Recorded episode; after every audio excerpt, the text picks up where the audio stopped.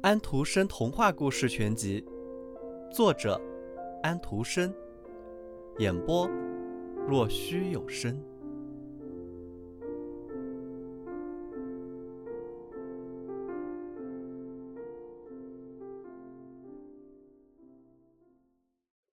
来的是东风，他的穿戴很像中国人。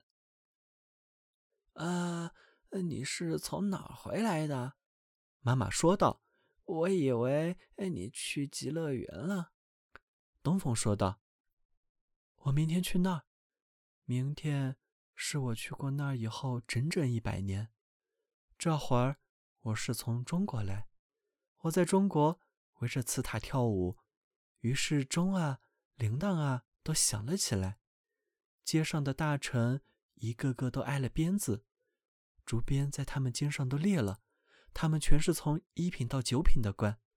他们嘴里喊道：“谢主隆恩。”当然，这不是他们的心里话。我把钟铃吹得直响，叮叮当当。老妇人说道：“你真够调皮的。明天你去极乐园。”这很好，这对你的教养很有好处。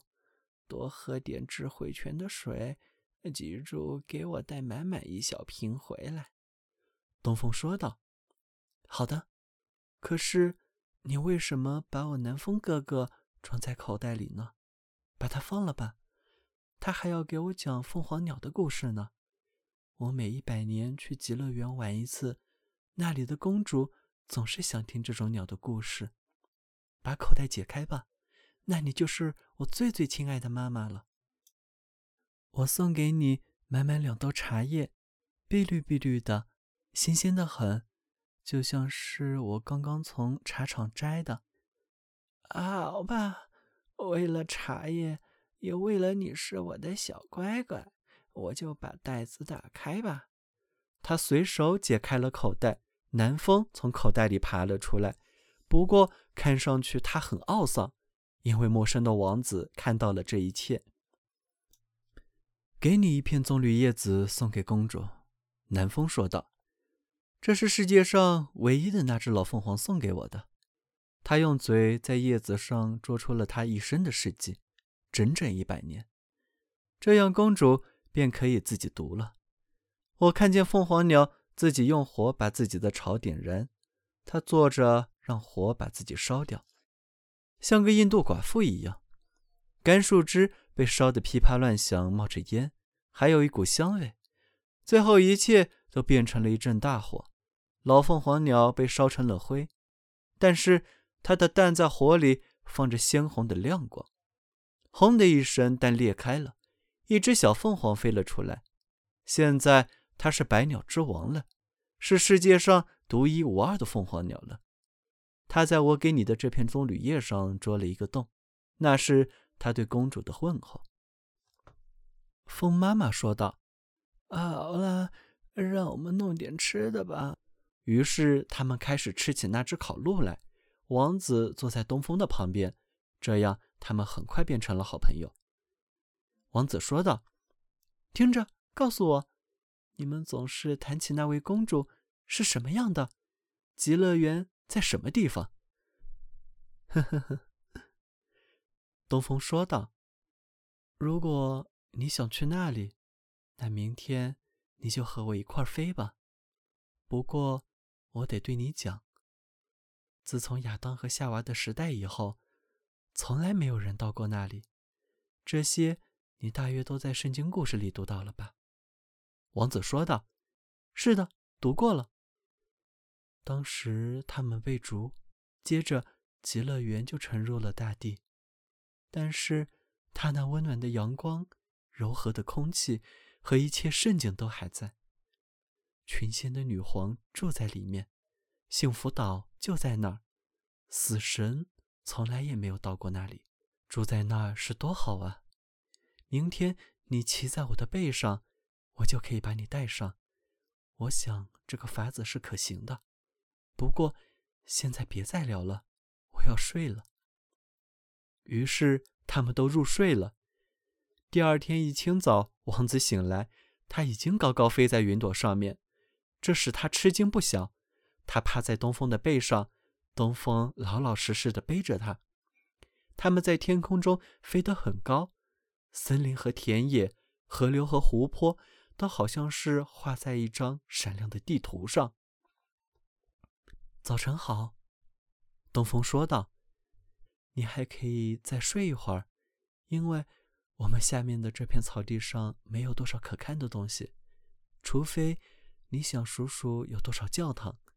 这些教堂就像是在一块绿色板子上画的小粉点儿。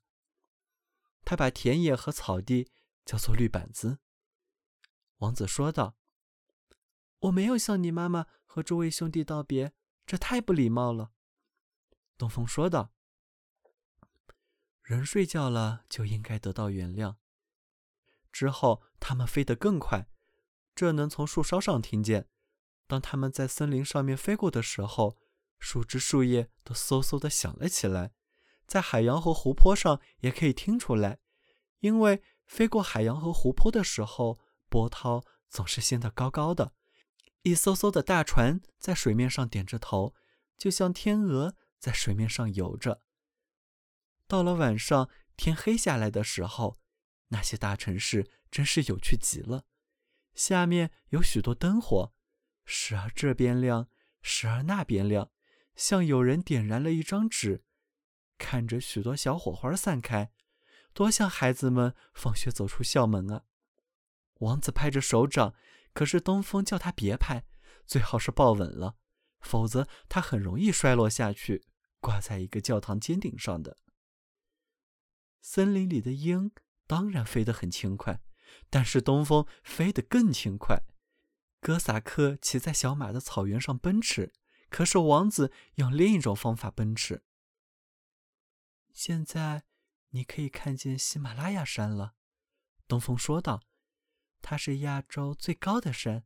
很快我们就可以到极乐园了。”之后，他们更向南飞去。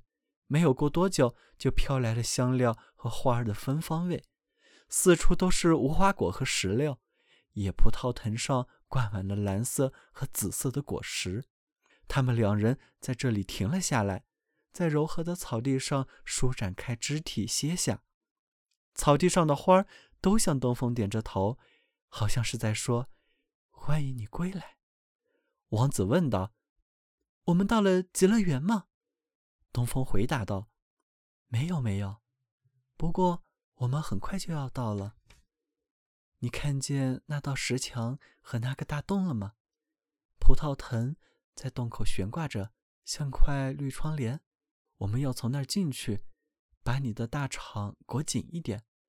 这儿太阳烈得像火一样，可是往前走一步，又像冻了冰一样的寒冷。飞过这个洞的鸟，一只翅膀飞在酷热的夏天，另一只翅膀飞在严寒的冬天里。王子问道：“这就是通往极乐园的路了？”然后他们进到了洞里，呵，真是冰冷的。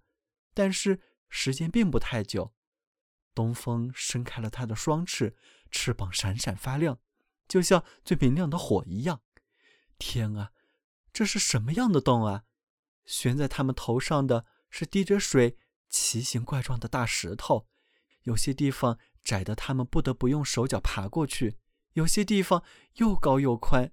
就像是空旷的天地，看上去这里很像是墓地教堂，里面立着许多发不出声的风琴管和成了化石的旗子。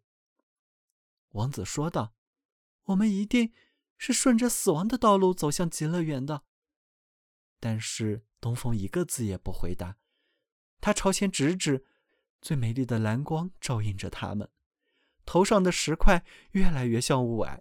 最后变得十分清亮，就像是月光中的一块白云。现在他们来到可爱柔和的空气中，清爽的就和在山上一样，香的如同站在山谷里的玫瑰花旁。有一条像空气一样清洁明亮的河在流淌，鱼儿都像是银子和金子，紫红的鳗鱼在水里戏耍，每摆动一下都散发出蓝色的火花。宽阔的睡莲叶子的颜色如同彩虹，花朵则散出橘红色的火焰一般的光芒。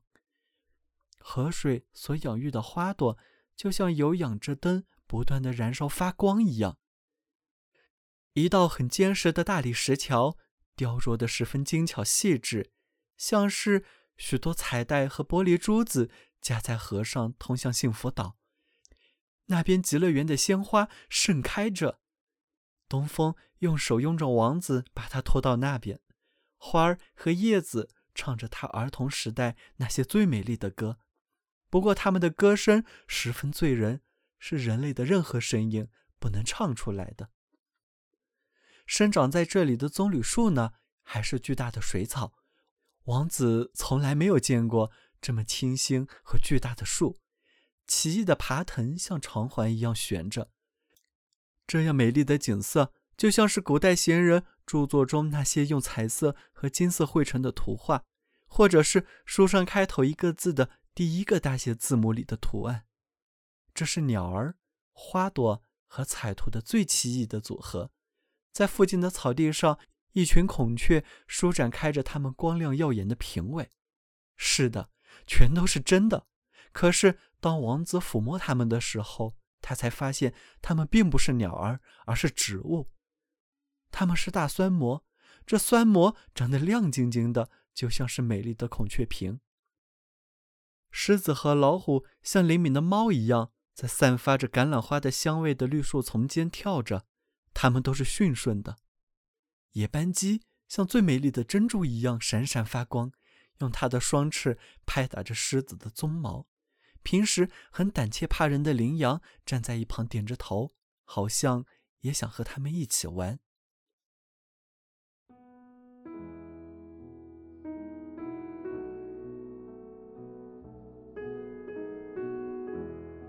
小朋友们今天的故事结束了请闭上你们的眼睛吧。晚安。